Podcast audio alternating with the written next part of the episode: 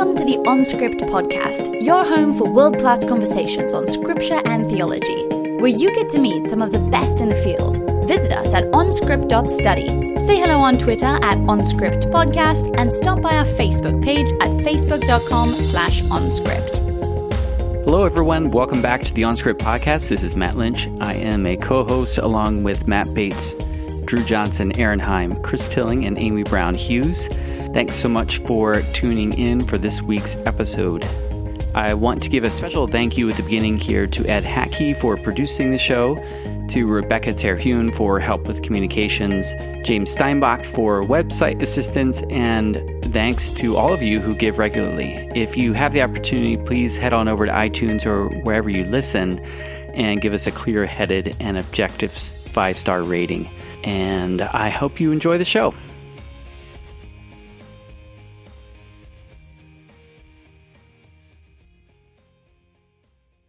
Greetings, everyone. Welcome to OnScript. Tertullian says this Not that in the waters we obtain the Holy Spirit, but in the water, under the witness of the angel, we are cleansed and prepared for the Holy Spirit. For if in the mouth of three witnesses every word shall stand, well, through the benediction we have the same three as witnesses of our faith, whom we have as sureties of our salvation too how much more does the number of the divine name suffice for the assurance of our hope likewise? Moreover, after the pledging both of the attestation of faith and the promise of salvation under three witnesses, there is added of necessity mention of the church, inasmuch as wherever there are three, that is, the Father, the Son, and the Holy Spirit, there is the church, which is a body of three. I'm your host, Matthew Bates, Associate Professor of Theology at Quincy University in Illinois. Uh, and I have a guest today with me, Alan Streett. Um, our topic is Alan's new book, Caesar and the Sacrament Baptism, a Rite of Resistance, uh, published by Cascade in 2018. Welcome to OnScript, Alan. Thank you. It's good to be here. Now, Alan, I think our listeners are sufficiently familiar with what we mean by Caesar um, in your title but some will have less experience with sacraments, especially with the development of sacramental language that you trace for the reader. What are sacraments? Well, I would say that depends on whether you are going to define the term according to church tradition or whether you're going to look to the first century uh, Roman context. And well, let's look to the first century Roman context, uh, and then maybe you can share something about how that developed later. Okay. Well, uh, originally, uh, the word sacramentum, which we get our word sacrament from, uh, was a legal term. And it referred to the amount of money that a person had to uh, deposit with the court when they went to a trial. If there were two parties involved, for and against party, uh, each had to deposit money with the court to show that they were earnest. In other words, this is not a frivolous case. And so that was a pledge. That was their pledge to be faithful and honest in this trial. Whoever won got his earnest money back, and the other one lost it. So that was its legal term. Julius Caesar, who was the ruler of Rome, 44 BCE, um, was the first person to mention sacramentum in relationship to the military. And he said a sacramentum was a pledge of a soldier and his faithfulness to serve Rome even to the point of death. So he had to be obedient, he had to obey his, his officers, he had to be faithful. So it was a serious term, sacramentum. Then, when we get to the empire period, uh, it referred to a soldier actually strengthening his pledge, not only to Rome, but also to the emperor. His faithfulness was to emperor and empire. And even to the point of death. That's the whole thing. There was no backing out once you made that pledge. And then, after 25 years of service, the soldier may be granted citizenship, become a client of Caesar's, which means Caesar was his patron, and uh, would live in a colony. So there were some benefits to this lifelong commitment. So what happens is the Christians, the Christ followers of the first century, borrow this term and they apply it to the act of baptism. They call it our sacramentum, our pledge of allegiance to Jesus Christ and to his kingdom. So I would say that's the development in the first century and how it became a Christian term, although it was not exclusively a Christian term. And um, is it fair to say that we see an important transition with Tertullian uh, as we as I read him at the at the beginning? Um, is is he a sort of a launching point uh, for taking this language in a new direction, or do we wait till the time of Constantine? Um, I may be speaking a little bit beyond your area there. I don't know, but you are. But I, I would say this much: that uh, things are changing within the second century. Things are beginning to change. And uh, but one thing that Tertullian did is he uh, talked about the Christian sacramentum and contrasted it with a soldier's sacramentum or pledge of allegiance. So he that contrast uh, is still being used. That contrast and comparison is still being used by the time of, of the time of Tertullian. Yeah, and as obviously sacramental theology uh, eventually develops in the church, um, we have the Catholic Church settling on seven sacraments, and uh, it's formalized as as a system, and salvation is understood, uh, especially to be connected with the sacrament of baptism, and then, if, of course, if you commit a mortal sin of, of penance or uh, the sacrament of reconciliation, as that's called uh, today, um, and those are understood to be um, functioning um, by virtue of the sacramental act itself. So um, there's there's obviously a complex development of tradition there, and it's good to kind of go back into the first century and think this through. Let me just tell you a little bit um, briefly more about um, Alan Streett. Uh, he is senior research professor of biblical theology at Criswell College in Dallas. Uh, he is also the author of another book, uh, Subversive Meals, which was published by Pickwick in 2013. And um, at least in your introduction to this book, um, you mentioned that this was in some ways a, a supplement or a companion uh, or a continuation of the work that you began there. Um, could you speak a little bit more to how this um, book has emerged from your own life context, from your research, however you want to frame that? Okay. Well, I actually came to biblical theology late in life. so originally I started as a practical theologian and was a professor of evangelism. um, and th- that was during my first round at Criswell College.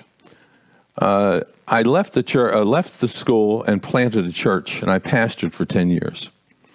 And I began to do exegesis, verse by verse exegesis, and it just opened up the vistas further began to develop theology, mainly systematic theology, but just exegesis. I began to develop sort of a, more of a biblical theology through that.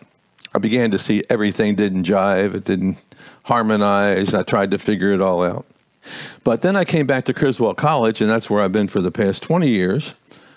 And uh, I moved over into New Testament and uh, worked on a, a doctor's degree, a second doctorate at the University of Wales. And there I was introduced to a level of scholarship that I wasn't used to. I remember writing my first chapter, and the, uh, my supervisor looked at it and he said, Well, he said, that's fine, uh, but you need to use some primary sources. Well, I hadn't read a primary source in my life except the Bible. so I had to learn to become a scholar. So that changed everything. And I moved into biblical theology.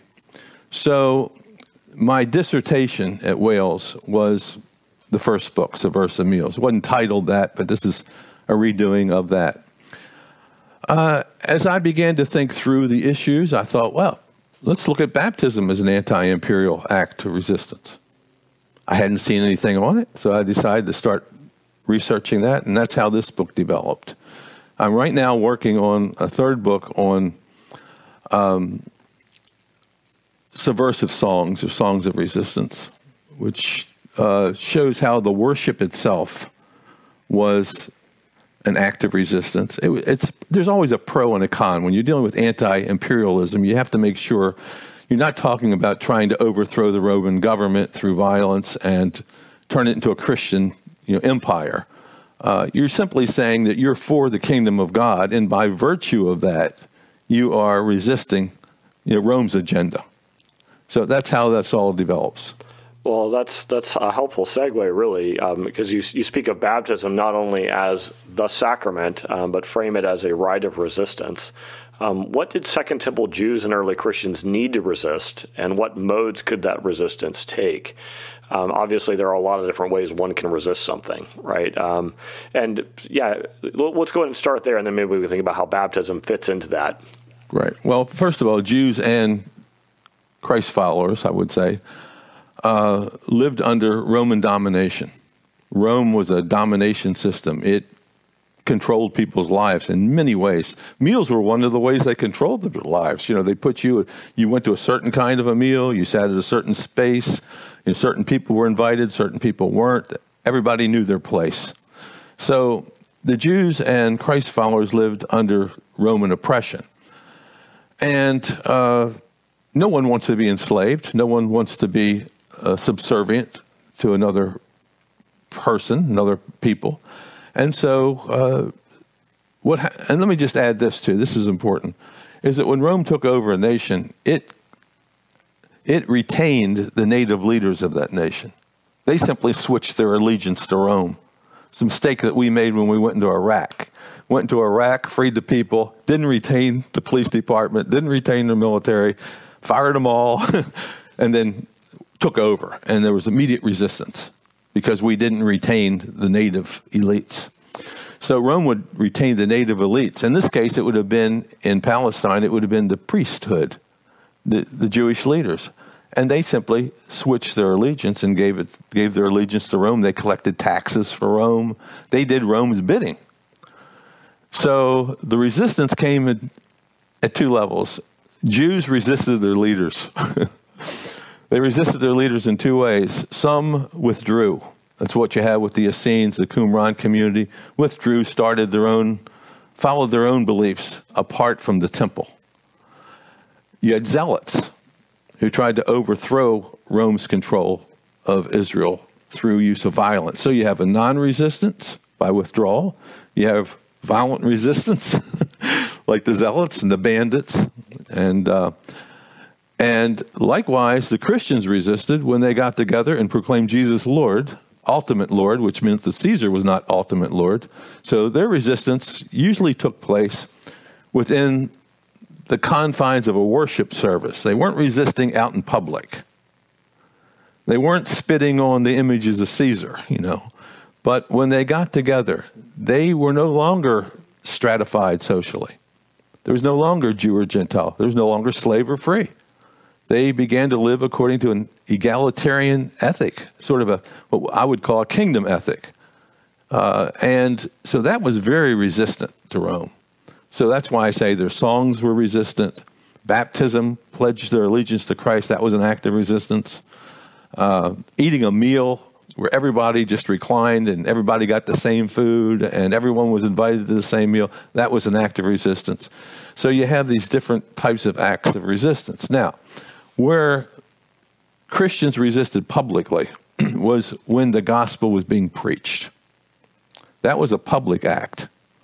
And it's one thing to do it behind closed doors, it's another thing to do it publicly. The moment Jesus overturned the money tables, he was dead by the end of the week. That was they saw that as a public act of resistance. When Paul preached the gospel, especially in Gentile territories, that would have been seen as an act of resistance. In fact, in Acts 17, it says that uh, they, they, they're hunting for Paul, and the accusation is that these guys are preaching a law contrary to that of Caesar. Notice, a law contrary to that of Caesar. They say there's another king, Jesus. Wow. That's, that's very, that's, that's a resistant act. Now, now imagine saying this you're giving your allegiance to Jesus and not Caesar, okay? and you're calling people to be baptized and pledge their allegiance to Jesus and not Caesar. Uh, how is Rome viewing this? Well, they're viewing the person paying their allegiance to a guy that Rome deemed an enemy of the state and was executed as an enemy of the state. And he is dead. what in the world are you doing pledging your allegiance to some dead enemy of the state? That's how Rome sees it. It would be like the early Americans uh, pledging their allegiance to uh, Benedict Arnold. you know, you'd say, "Oh, you crazy?" Or uh, Christians in uh, Iran pledging their allegiance to the Shah of Iran when the Ayatollah is in charge. What are you crazy? You know, or or the communist Chinese pledging their allegiance to Chiang Kai-shek. Those movements wouldn't last long. They'd be deemed resistant. So that's what I would say why Christianity was, was resistant, and that's, that's how they resisted. And, yeah, I, I, appreciate how you sort of give the broad brushstrokes of um, different ways of resisting withdrawal or um, subversive acts of um, of um, you know worship um, could be a, form of that. It makes me think of James Scott's work that he's done on um, resistance and different forms it can take, and especially the ways in which there can be um, certain codes that are manipulated, or even humor or um, things like that that can be used as as modes of resistance too, as it can get down to um, uh, the very fine level detail. and so, as we think about baptism as an an act of resistance then or a rite of resistance, um, there are a number of different contexts. And you've spoken to them briefly, but I think it might be helpful if you unpack a little bit further on them. Um, uh, how did um, the oath of allegiance that was um, uh, uh, part of the early baptismal uh, rituals, how was that informed by a military context um, and maybe also the imperial context, the patronage system? Um, can you unpack a little more uh, of that for us? Yeah, first let me say that when a believer was baptized, they were pledging their allegiance to a king and a kingdom. Therefore, it's a political act. It's not just a spiritual act. Uh, there's nothing spiritual in the Roman Empire. Everything is connected to politics. So, uh, and the early church was making its pledge of allegiance to an exalted king one who was above Rome. Rome claimed to have killed him, and the believers were saying, No, no, he's come back to life, and God has installed him as Lord over the entire universe for all times. That means Rome's days are numbered. You know, it is totally this, this anti imperial act. I think we miss that when we just, because we bring our theology, we bring a lot of preconceived ideas to the table when we're dealing with baptism and Lord's Supper. Yeah, baptism is a religious rite in our in our culture. That's a rite of initiation for established religion, and um, we have a separation, you know, in, in, terms of spheres of how we think about politics and religion, and so on and so forth. Sure. So yeah. when it comes to the military um, and uh, the imperial cult, the cult of Caesar, uh, and to the whole issue of patronage, they're all linked together in this pledge of allegiance that the believers are making to Jesus as Lord. So imagine this the Philippian jailer, who previously was a Roman in Roman military and pledged his allegiance to Caesar until death, and now has retired, been given a plum job as a jailer. Caesar's his patron. He's been given this position. And now he hears this gospel and he pledges his allegiance to Jesus as Lord. Man, that deals with the military oath. He had already made that kind of oath. This deals with patronage. He is now turning away from Caesar as his patron, and he's going to look not to Jupiter and Caesar as his patron, but he's now going to look to God, the Jewish God, and Jesus Christ as his patrons, and he's going to depend upon them to take care of all of his needs. We have no idea what happens to him because the story is not told. Yeah, what do you think it means to him? What do you think it means to him whenever uh, you know Paul calls on him to you know believe on the Lord Jesus and be saved, or to you know to give allegiance to the Lord Jesus and be saved? What do you think the saved part meant to him? Uh, uh, rescued from framework? death, in the sense that his prisoners were gone. He's probably going to pay the price. And he says, "Don't do that. Jesus will save you. Even if Rome kills you, you will be resurrected." So he, there's this resurrection in this ultimate kingdom and I think that was a key message that the that the Christians you know proclaimed. So don't worry about don't worry about Rome. You know, Jesus. Yeah, Rome took care of Jesus, and God took care care of Jesus. That's in a different way. He raised him from the dead. He'll raise you from the dead. Yeah. So was salvation specifically from death? You think then that was probably mostly in view? Right. See, it is. I think everything. This is going off the to- topic, but I think uh, everything about Christianity is earth related, not heaven related. Uh, we have this concept that salvation is going to heaven after we die. Whereas you don't see that in the scriptures. That's not the story that's being told. Uh, even, even in Genesis, the story is God creates humankind, God creates Adam, the first man, out of the earth. He creates him for the earth. Create him for heaven, creates him for the earth. He will be sustained by the earth. He is to be fruitful and multiply and fill the earth. He is to take dominion over the earth. There's the kingdom concept dominion over the earth. He and Eve, it's an egalitarian rule of man and woman over the earth. When they sin, it's an act of rebellion against God's kingdom. They listen to Satan instead of God. It's a Benedict Arnold type thing in a sense. Uh, and Satan sort of, now they have a second voice to listen to he becomes sort of the God of this world, if you want to use that, that language. And so um, God says, and you will return to the earth.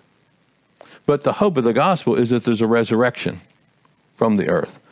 so, and it will be a return. When Christ returns, you inherit the earth. At least that's the language. So I see everything in earthly terms and in political terms, kingdom terms versus the kingdoms of this world terms. So when, even when I do funeral services, I don't preach about heaven, I preach about resurrection. Yeah, new creation, resurrection. Well, as we think about um, sort of the you know the on the ground meanings of these these kinds of things, if baptism isn't like a religious rite, you know, particularly um, in the, the world of the Roman Empire, um, well, people were getting dunked before John the Baptist comes and dunks people, right? Um, what was the meaning of baptism? Whenever we sort of um, we step out of our our frameworks, which see it as a, a, a initiation, ritual, right? That's connected to to um, becoming a, a Christian.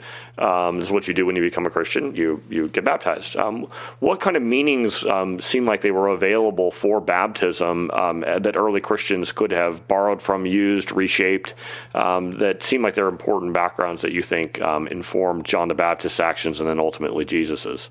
Well, the Jews did practice uh, purification rites, water rituals.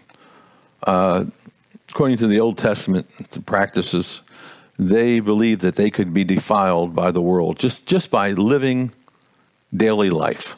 They got dirty, they rubbed shoulders with Gentiles, they touched dead things by mistake and they became defiled. And therefore, in order to uh, be involved in religious affairs, if you want to use that, temple affairs, they had to be ritually purified. They didn't literally get purified, but it was a God deemed them purified. Okay, so we do have water rituals. The Qumran community also practiced water rituals on a regular basis. In, in the book, I talk about Bannus, the baptizer, this man who baptized himself a thousand times a day, constantly trying to keep clean, you know. But this wasn't uh, a baptism for remission of sin. So it seems like John was very familiar with water rites, uh, but he, and he may have been influenced by the Essenes, the Qumran community, but the scripture indicates that uh, John senses that he has a mission from God and his water ritual is to call the nation of Israel to repentance because they have moved away from the kingdom ethic. The, uh, they have not been faithful to the covenant. This is why they're in this mess. They need to break with their allegiance to Rome. They need to break with their allegiance to just the way things are being done and return to the kingdom of God ethic. So it's a repentance. And That's why even repentance is a political construct in a sense. It's more than just I forgive. I'm getting you know rid of my sins. The sin is that you've aligned yourself with the world. It's not that you're a liar, that you lied and you cheated and you stole. It's that you're you're acting like the world does. This is how the world operates. That's how God operates. You, God is your patron. You need just to trust Him. He'll take care of you. And they haven't done it. They haven't taken care of the poor. They haven't done anything that God required. So John is calling them back to that. And if they do that, God will forgive them of that sin. And they'll be restored. So the kingdom will be restored to Israel. You know, they will no yeah, longer be. That's, that's the key. Yeah, it's to see it in social socio-political terms rather than just you know sort of like personal personal acts of transgression against God. Right. It's and so when they say, "Well, what does this mean?" He says, uh, "Well, if you have two shirts, you know, somebody else doesn't have another one, give it to them."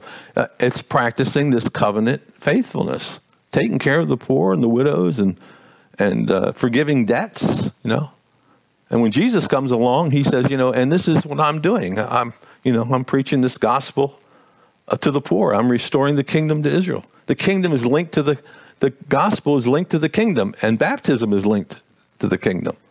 And, and that's why taking care of the poor was a political act, like uh, because Yahweh's the king of the covenant. That's right, and that's exactly yeah. right. And so when you pledge your allegiance to God, in this case, the Jews would be pledging their allegiance to God through John the Baptist in preparation for the kingdom's arrival.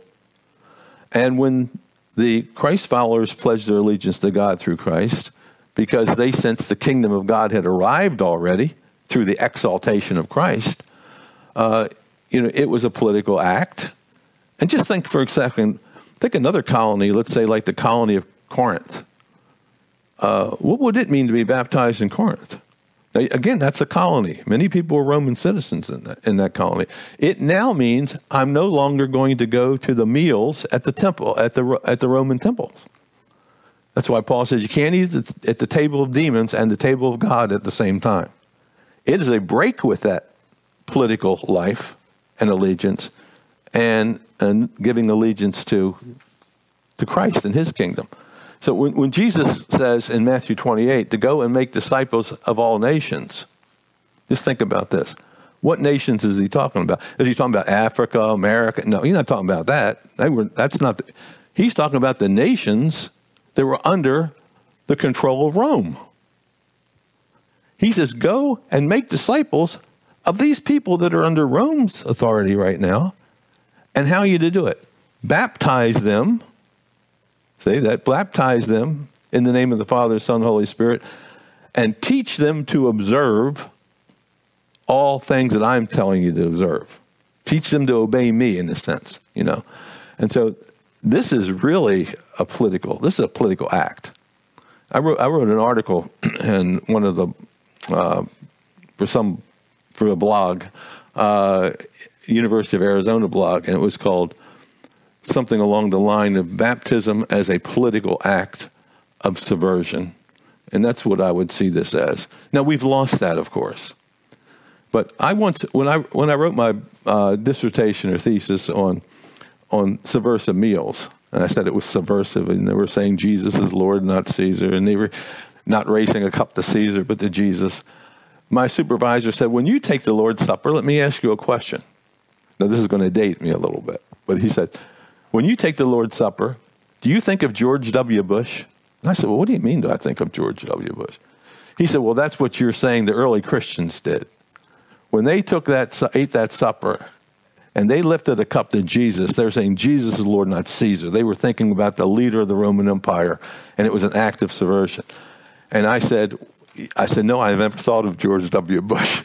But that's how we should be thinking. We should be thinking of the kingdoms of this world, of which all nations are, and the kingdom of Christ. And through our meals and through our baptism, these are these are acts of obedience in a sense. Mm. This is how we. I'm gonna. Yeah. I'm I'm going to go ahead and read a little bit from your book. Um, it might give uh, you know the audience a chance to hear a little bit of what, what your book is like and sounds like. But I thought this part um, was particularly important for framing John the Baptist's ministry, especially when we think of other people who are doing similar kind of prophetic actions. Right? We have Theudas, you know, running around uh, doing things, for instance, in the wilderness that are similar to what John the Baptist does. Uh, but here um, from your page 41, if the baptizer's ministry, John the Baptist, was located in the region of Perea, as the Gospel of John suggests, then his ministry was conducted east of the Jordan.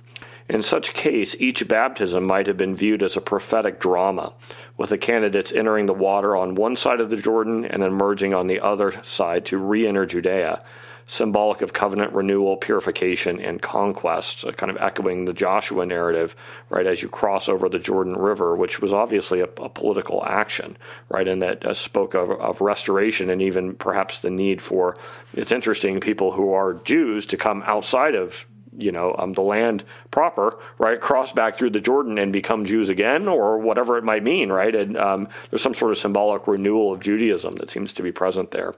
So I thought that was a powerful um, way of reminding um, that you know John the Baptist. It's not just his words; it's his actions, right, that matter.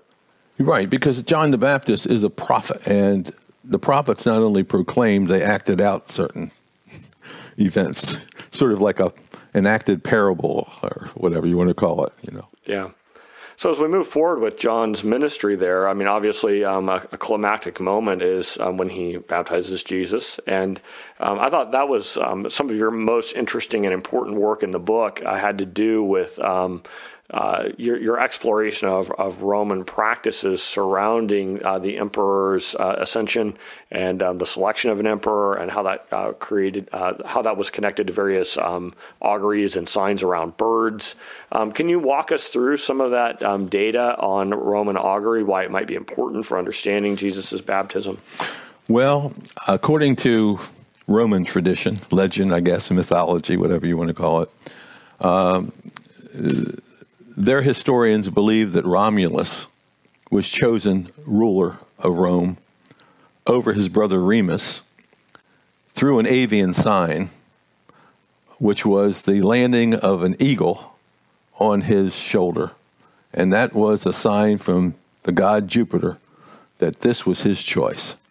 So from that time on, their practice was to choose emperors or rulers through the use of augury which is the um, omens, I guess omens or signs. In this case, it would be the uh, study of the flight of birds. So they actually formed a group of a college of augurs, people who actually observed the flight of birds and other things. and so when an emperor was chosen, they would all, if they didn't know which one it would be, they looked for a bird sign. And we know from Suetonius and others that uh, uh, Augustus or Octavian was chosen as the emperor, uh, or confirmed, I shouldn't say chosen, confirmed to be emperor based on uh, augury. So he was made, and, and, the word augury itself, we, we still use that. We come over and we take that and we expand it and we call uh, when a president is elected and he's put in office, his inauguration. So we still use that kind of language today. but originally it had to do with omens and, and the flight of birds. Um, so the Romans believed that the eagle was the kingmaker because the eagle was fastest, uh, the strongest. It could ascend to the highest points, get closest to the god Jupiter. And then Jupiter could send that eagle down to reveal his will, will to the people. And that's what he would do when he was choosing an emperor. So when Jesus is baptized, uh, Luke talks about a bird coming upon him. he says it's the Holy Spirit, but he, he uses bird or avian language. Yeah. Well, and you pointed out in the book that um, Luke actually has an addition beyond Matthew and Mark that it specifically adds the in bodily form language, right? And that was something you really keyed in on is that Luke in addition, the in bodily form um, as something that it seems like our um, Luke is wanting to say, pay attention to this. I think so, right? Pay, because yeah. the other writers talk about the Holy Spirit descending like a dove, and that's uh, like a dove is an adverbial form, which is describing the descent. What was the descent like? Well, it was like a dove coming down. Uh, but Luke adds in bodily form, and that is an adjectival phrase, which is describing the dove. The dove was in bodily form when it came down. Well, what comes down in bod- what bird comes down in bodily form? Well, in Rome, eagles would come down in bodily form and choose who the next emperor the king was. So he's describing avian sign, and what I think he's doing. Now, this is I can't prove this. Okay, that's that's the one thing, but like you said, it is very intriguing. Is that he is basically saying God has chosen Jesus as his son. That's kingly language and he is confirming it through an avian sign, which was the descent of the of a dove in bodily form. So for Luke's audience, when they hear that language, and it triggers something, it makes them think, "Oh, that's how the emperor is chosen." Ah, Caesar has a challenger. The God of Israel is setting up his own king, a universal king, and uh, you know people are pledging their allegiance to him. So I think that, and and the fact that it's a dove is in contrast to an eagle. An eagle is swift, an eagle is, is powerful. It, it swoops down and it takes its prey by force.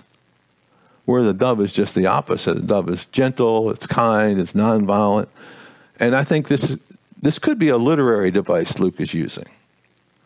I can't say that for sure. I mean, maybe it didn't happen exactly like that, but Luke is putting it in those terms for his readers will will relate to what's happening in that baptism. But uh, it's similar to Jesus coming in to Jerusalem on the back of a donkey. Whereas I don't know if you're familiar with the Crossan's book, The First Easter, where he has Pilate coming in on a white stallion. And uh, he has Jesus coming in on a donkey from different directions. Uh, and that's at that contrast. So I think it's a, something similar to that. Yeah, no, that's that's powerful. Um, well, let's let's uh, that's I think um, some yeah some real good meat to chew on. Um, let's let's uh, let's change the pace a little bit, do something a little bit different. Let's let's go to a, speed round if you don't mind, uh, as uh, these then are kind of questions that are um, you know like just give a you know kind of uh, 15 seconds to each kind of question sort of thing, and uh, it's kind of more of a, a, get to know you sort of thing. Um, so uh, first one, do you believe in ghosts? I believe in the Holy Ghost. Beyond the Holy Ghost, do you believe in ghosts? No. No. Yeah. Um, do you like to go camping? I do not like to go camping. Any hotel that has trees outside the window would be camping for me. Are you willing to sing a song for me right now? I'm willing, but I probably won't. How about Jesus Loves Me? You do that one? Yeah, oh, sure. I put the pressure on. Okay, I'm not a good singer, but here it goes. Jesus loves me, this I know, for the Bible tells me so. All right, you win. Good ones. job. Most, That's most good. people won't do it. You're, you're I, I, I'm pleased. All right. The scariest thing about growing older is I have no fears about growing older because I believe in the resurrection. I, I, the resurrection is key for me. No matter what happens, you know there's a resurrection. Well, it's. I think. I think for me, I, speaking personally, I, I, always find it frightening to lose my mind. Even then, you know, like, like if I was to get Alzheimer's, it just seems like it's, it's like maybe it's You because I'm it. a scholar and too much of my identity. I, I guess, but it still freaks me out. But it shouldn't. I, I, want to. I want to have your your uh, courage. Um, all right. So if if you were offered a free space flight to the moon and back, would you take it? No. No. Uh, if you're at my house for dinner, what's one thing you hope I don't serve you? Liver. Liver. I don't think I've ever eaten liver. I don't even know what it tastes like. So it must be horrible. Everyone says it is. All right. Well, uh, uh, one more, and this is one we always ask everybody, uh, and this one's a little more serious. But what's the most important theology or biblical studies book written in the last 50 years, in your opinion? Most important in the last 50 years, and it could be personal, like maybe not just to the academy. It could be to you personally. I'm not sure what the f- most important is. So, a couple that I like, or one that I really like, would be uh, Christ in Time, which would have been Oscar Cullmann. I think that's sort of a pace setting book. So, that changes things. Yeah, I did read that a long time ago. I don't, I don't remember it very well, speaking about losing your mind. Um, but yeah, it didn't have the same impact on me, apparently, as it had on you. I think I read it quickly. I was looking for a research purpose and I was after an answer, but didn't probably ponder. Good. Okay. Well, I don't think we've ever had anyone answer that one. That's good to get a fresh one. Um, we get a lot of uh, E.P. Sanders, a lot of John Barclay lately, but uh, Oscar Cullmann, that's great. Okay. Um, well, let's jump back into uh, in, back into the thick of things here then. Um, so one of the things that's important about, I think, um, thinking about the first century meaning of baptism is obviously it was an individual event in the sense that indiv- individuals participated in it, but um, can we move beyond that and think about um, its corporate significance, right? And how does that specifically link to um, Israel's political vision, its national hope? And here I'm thinking about your your chapter, especially as you link that into resurrection and um, did some Old Testament work. Mm-hmm. Well, I would say that uh, baptism is linked to the restoration of the kingdom of Israel. So therefore, it's not about the individual, but you get to get in on it in a sense, and the nations are going to get to get in on it, and that includes us. Um, it has eschatological implications because of that. It's not just about me going to heaven when I die. It's not about my own salvation. It's about an end time plan, a big God's plan, the restoration of the kingdom, which will eventually take over the entire earth. Um, in the Old Testament, in Ezekiel and Isaiah and Daniel, uh, they talk about Israel coming back to life. A kingdom being restored. So in Ezekiel, you know, when he tells Ezekiel, uh, gives him a vision, he says, What do you see? He says, Dead bones. And he tells him to breathe on those bones and come back. Uh, breathe on those bones. And he said, Now what's happening? They're coming back. So what you have is these bones represent Israel, which is dead, and God is raising them back, raising Israel up again. He's restoring the kingdom to Israel. When John the Baptist comes on the scene, he says, Repent and be baptized because the kingdom of God is at hand. This is a resurrection of this of God's plan of Israel being kingdom being restored. You know, so it's bigger than, than the individual. And then when Jesus comes, he does basically the same thing. He says it's at hand or it's arrived in the person of Jesus. Yeah, so you know. corporate Israel is dead, and um, and you as part of corporate Israel are dead too, right? There's a resurrection then, um, but um, the resurrection of Jesus then as sort of the first fruits, as Paul puts it, then of of the resurrection of the many. Israel right? being Israel is being raised. Jesus is raised. He's the first of Israel in a sense, being raised. Yeah. it's happening. But I like how you connect that to national vision, right? That the nation itself was dead, right? And we see that as uh, intimately connected with um, with um, uh, resurrection language, the restoration of the nation, right, is is really the origin of our resurrection ideas. We we tend to focus on the individual miracle, right, without thinking very much about um, the way in which the the the meaning of the individual miracle was not like a one-off neat act of God of new creation, but one that um, was an announcement of uh, the restoration of the nation. Um, so uh, yeah, that was very helpful. Um, as we as we kind of think then about um, you know kind of moving to uh, thinking about like how does this view of baptism that you're unearthing in the first century context mesh or not mesh well with certain kinds of um, denominational or ecclesial expressions today. Um, one of the most important questions that divides Christians still today is how the sacraments function, right? We have the ex opere operato um, view of Catholics, and um, and frankly, um, some Protestants um, would move in that direction as well, right? That it's the sacramental act itself being performed, like the baptism itself is efficacious, right? Um, your results would seem to um, disagree with that. Is that fair to say that your results don't don't don't move in that direction? how would you then what's the problem? I guess with ex opere operato, and I and, and I'll, I'll, certainly say my sympathies are with you. I, I I find that kind of idea problematic as well as I think there's some New Testament data that would suggest that's not how it works. Um, so. Yeah, why don't, why don't you go ahead and, and chime in though, and, and as you, you've written this marvelous book length study that exposes all of this. So, uh, what would you have to say? Well, I guess it depends on how you see baptism. Do you see baptism as a human act or a divine act? and I would say baptism itself is a human act. So uh, repent and be baptized. That's what John calls people to do. It's what Peter called people to do repent and be baptized. That's the human side of salvation. Uh, he says that, so that's a precursor to forgiveness of sins, which only God can do, and receiving the gift of the Holy Spirit, which is also the divine act. So you see that human side, which is baptism. The divine side is the uh, result of our pledge of allegiance. Um, but what I want to say is that if uh, baptism, apart from God doing something, we that's what leads to Constantinianism. That's what leads to uh, Christendom. Is everybody's getting baptized? Everyone's a Christian everyone, but but there's no change in anything. The government stays the same. I mean, it's just different people are in charge, but they are power players. So um, in the scriptures, and I have to always go back to the first century because that's that's where I live. I'm not really good in, once I get outside the first century. I'm, i limit myself there.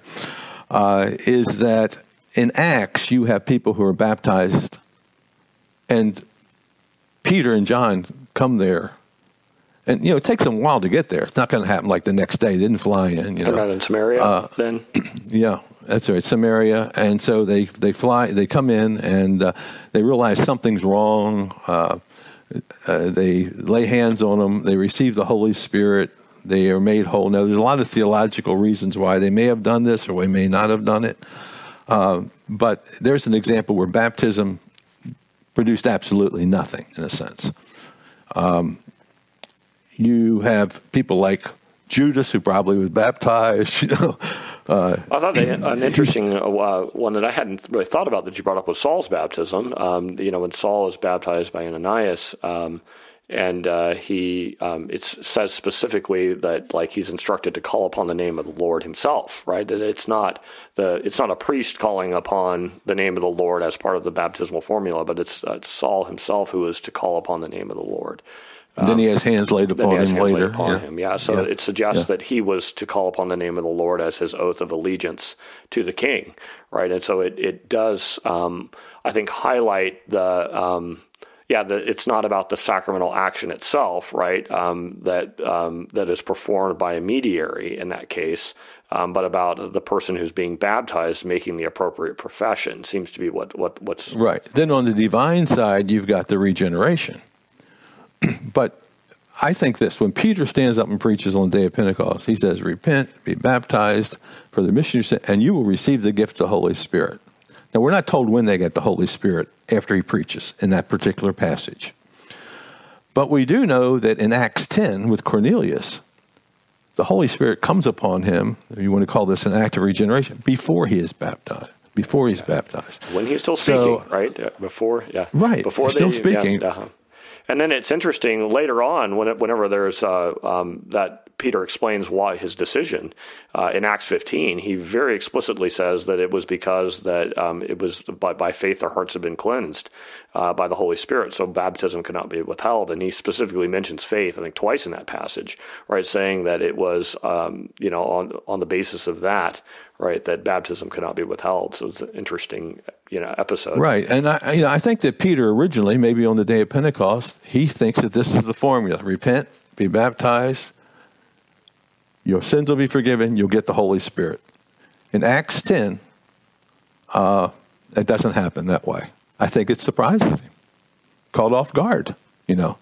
Uh, when he goes to Samaria, they've been baptized. They didn't get the Holy Spirit. Another surprise. So I think what he thought the pattern was didn't happen that way. And it really caught him off guard. Now, don't know for that for sure, but it's what it seems to indicate that there's a a surprise. Hey, we got there, and they, they don't have the Holy Spirit. Oh, what's going on? It seems like you know? Luke is deliberately in Acts art- articulating irregularities to help inform our our understanding of the relationship between baptism and the Holy Spirit, um, and also because we, we, have instances in which you know people are baptized. Um, we would have Simon who's baptized, um, and uh, his heart's not right with the Lord. Later on, when we get um, you know the disciples of John the Baptist and Apollos, right? Um, they have um, also received the baptism of John, right, and or or some other deficient understanding that doesn't fully understand Jesus as the Messiah, right? And it's only as they're uh, they come to confess Jesus as the Messiah and are baptized into His name, right, that we we have the Holy Spirit given. So it seems like there's um, yeah a deliberate programmatic like articulation of some of these irregularities to partly inform a proper understanding of the way in which um, faith, salvation, and baptism all interface. I believe so. Uh, you know, when Paul says, Demas has forsaken me, having loved this present world, uh, as an example of a person who's been baptized, may even has the Holy Spirit. Well, we don't know what the whole story is, but he has now switched allegiance. He's gone back under the under the uh, umbrella of the world, and he's going to be judged. Paul says, you know. Yeah, um, that's a whole new issue. yeah, yeah. Um, well, and uh, this is uh, obviously it's a related issue, but uh, it's one that has been very controversial and a lot of conversation, and it would be the relationship between water and spirit baptism. You do some work on that. Um, how how can we best articulate the relationship between water baptism and spirit baptism? Um, obviously, in Pentecostal circles, especially, this has been a very hot topic. Um, how would you nuance the relationship between water and spirit baptism? The way I would see it is I would make the distinction between John's baptism and Christian baptism. So John's baptism was a water baptism. On the day of Pentecost, Peter gets up. He preaches a water baptism too. Repent and be baptized. That means in water. No doubt about that. And here's the result. You will, and it's in the name of Jesus. That's what makes it difference. You will receive the gift of the Holy Spirit and forgiveness of sins. So I, that's the distinction I would make. Uh, the difference between those two baptisms. Christian baptism you get the eschatological spirit which incorporates you into the kingdom of God. Whereas Pentecost and water baptism and, spirit baptism, in the sense of Pentecostalism, I'm not really uh, ready to speak on that. Yeah, I don't yeah, think. Yeah, no, that's fine. Yeah, and I think that um, you would you would tend to think though that ordinarily water baptism uh, coincides with spirit baptism, um, but but that's not necessarily the case, right? As we see evidence in Acts, that, that that's not those things are not always united. Yeah, in modern times, you'd have to say, well, why did they not get the Holy Spirit? Well, that's what he had to say in the first century. Peter said, why didn't they get the Holy Spirit? And uh, I can't answer that question. That's that's a question. It's imponderable. Yeah, yeah. Well, you get you get within Pentecostal circles sometimes ideas of second baptisms of the Spirit or or things like that that are, um, yeah. Now I think Paul's very clear that there's one baptism, one Lord. So he would see it as water and Spirit being one in a sense. You know, at least theoretically. well, time's flying along here. We probably should start wrapping up. So uh, here's a here's a I have a couple of final wrap up questions, and they have to do um, especially with with practical things. Um, so how about this? If you had the authority um, you are, um, I guess, you know, the Pope of all Christendom, united under you. Okay, um, pro- probably not a good thing, but hey, you get the chance. Okay, and you get to prescribe best baptismal practices for the entire Christendom. Everybody's going to do whatever you say. Um, you are the authority on baptism. Um, what sort of practical guide rails are you going to put in place? Um, what kind of specific details of who, how, when people should be baptized? What kind of guidelines are you going to give to the church about how to do baptism? Uh, I can only be the Pope in the first century. so I have to limit myself to the first century practices. So I'm more comfortable being descriptive of what's going on in the first century rather than, let's say, prescriptive for what we should do in this century. But I'll say this much I would like to see the church include baptism in the gospel message. That seems to be what they did in the first century. So Peter says, you know, baptism is an appeal to God uh, with a good conscience or a clear conscience. It's a, it is a good conscience pledge of allegiance to God. So um, I would like to see that included. And so I think baptism, in a sense, was the invitation that the response in baptism was the, invi- the, the call to be baptized was the invitation. Being baptized was the response to the invitation in the first century. So I would like to see that. Um, I would like to see. Uh, so, would you be in favor of, um, you know, immediate response baptism, so that, like, you know, the the, the pastor or the, the priest, they're up there um, sharing the gospel in their sermon. They give an invitation. They say anybody who wants to uh, acknowledge Jesus as the ultimate King, uh, repent from their uh, their previous allegiances, and follow Him, uh, and uh, and begin to align their life with the Jesus way. Um, there's a baptismal font right there and uh, um, or would you um, you know obviously the the early church tradition as it began to emerge um, uh, uh, slowed down that process and wanted to put a period of fasting in place and other things would you say no hop right in the right in the tank and uh, and get baptized right now or would you want to delay it in some way? Well that's a really important question. I think is a good question. Uh, included in this gospel message is always uh, account your cost element. They didn't, they didn't need to explain what the cost was in the first century. Everybody knew what the cost was. It could cost you your life. But in this century, it's a different story. I would say yes. Immediate baptism, if I'm preaching this gospel in North Korea, they understand very clearly what it's going to cost them to make that kind of commitment. In the United States, I'd say no. I'm going to have to explain what the cost is of following Christ and so on and so forth. Then I would also want to have a strong discipleship and teaching ministry to follow up so that they don't are just baptized and now I'm a Christian. And then also another element I'd want to include is it would be uh, church discipline. So if you are moving away, you're going to be brought back into the fold, you know, discipled even more. You know, because I think all that has to be in there in the Western society. In North Korea, probably not. You know, Does that make sense? Absolutely, yeah. No, I hear what you're saying. As I think there's a tension that everyone feels who who's a pastor or shares the gospel between the desire to see people make a decision, right, and to to change their lives, and the urgency of that, absolute urgency of that, but also, yeah, a fear that they don't understand what they're really getting into, and that um, it's going to be just like the you know the, the seed cast along the path or whatever. So, yeah. I think also that uh, the reason for this is that we do not preach the gospel of the kingdom. Yeah, I do think there's a lot more kingdom preaching than there used to be, and that's encouraging, isn't it? Yeah, it is. Yeah. Well, how about how about then, um, as a final question for you, is I think a lot of our um, listeners are um, going to be part of a you know a, a church that practices believers' baptism. A lot aren't. They're going to be you know churches that have an infant baptism tradition, um, and that's probably not going to change for them, at least not immediately, unless they decide to hop on out or whatever.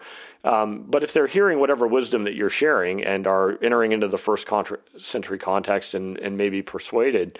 Um, are there baby steps that um, people who are part of even like high liturgical traditions that practice infant baptism can take toward best practices even within that right? While we're retaining infant baptism, let's say, um, how would you encourage them to have a more allegiant, more political, more whatever it might be? You might want to encourage them toward um, baptismal ceremony. Well, that's a hard question, but I don't believe they're going to change, and so I would not try to change them. You know, Anabaptists tried to change people, and they didn't work, and the the reformers killed them. So I would say that's not yeah, a good project. They got, they got a different sort of baptism, right? They got an entirely different sort of. They got the third that's, baptism. That's right. right. So I would say that uh, if I were a priest or a pastor of a church, I would want to emphasize to the parents and the godparents the seriousness of their pledge of allegiance to make certain this child is raised in the faith.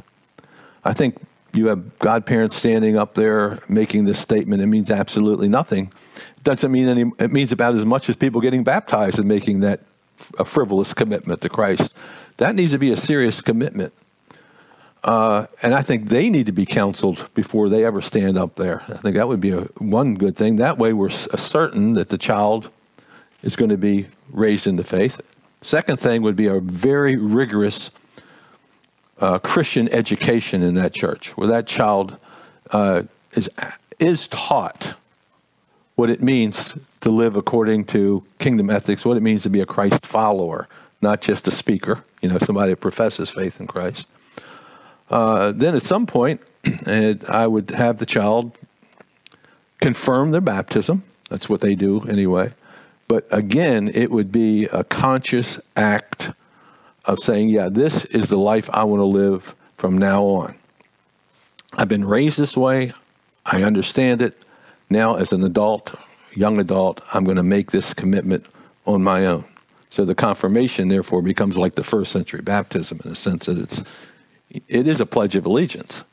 And then, of course, then you then you'd have again the discipleship. You know, you have to. I would say that this is something that's lacking in a lot of liturgical churches strong discipleship program, and then discipline if necessary, which are to- which is basically is lacking. Yeah. You know? Well, obviously, so, it's my hobby horse to you know to emphasize allegiance, and uh, certainly I think that's been a lot of what's lacked. Right, is that um, that the baptism has been understood as a baptism into like salvation for heaven, right? That's about Jesus dying for sins and being the Savior, um, and maybe in some vague tack-on sense, Lord, but not not in a central sense because it's not been part of the gospel.